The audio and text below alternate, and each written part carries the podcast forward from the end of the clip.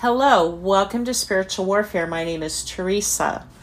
I will be reading from the book by Joseph Prince, The Power of Right Believing Seven Keys to Freedom from Fear, Guilt, and Addiction.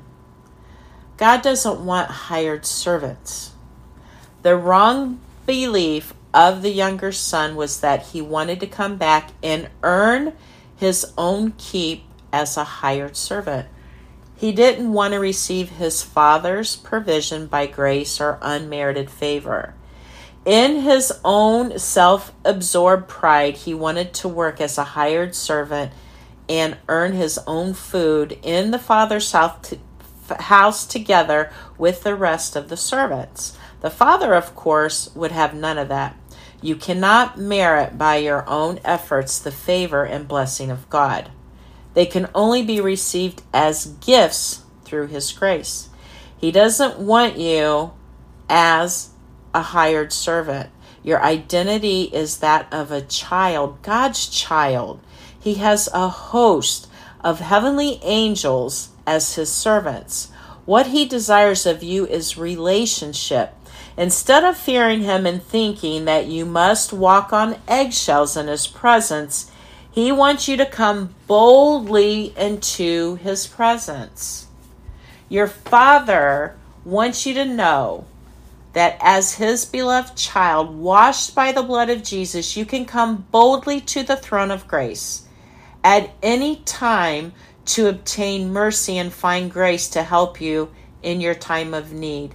Hebrews 4:16 For a child of God under the new covenant it's not a throne of judgment, it's a throne of grace. Do you believe in His grace?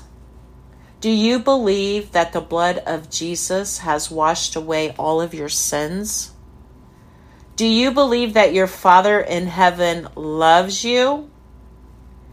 Then come boldly into his presence whenever you fail. Come just as you are to receive mercy and find grace. He has promised in His Word that He will help you in your time of need. What is your need today? Talk to your Father about it. What struggles, fears, and addictions overwhelm you today? Lay it all before your Heavenly Father and let Him help you.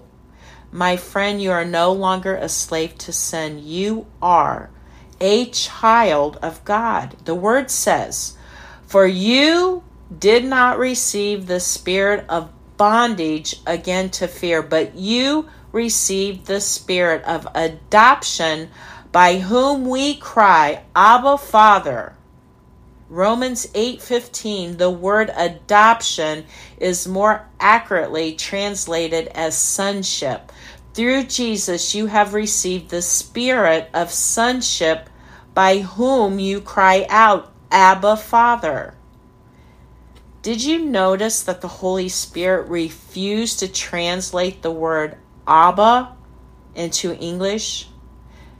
The original Aramaic word Abba is retained. Do you know why? It's because to the Jews, Abba is the most intimate way in which you can address your Father.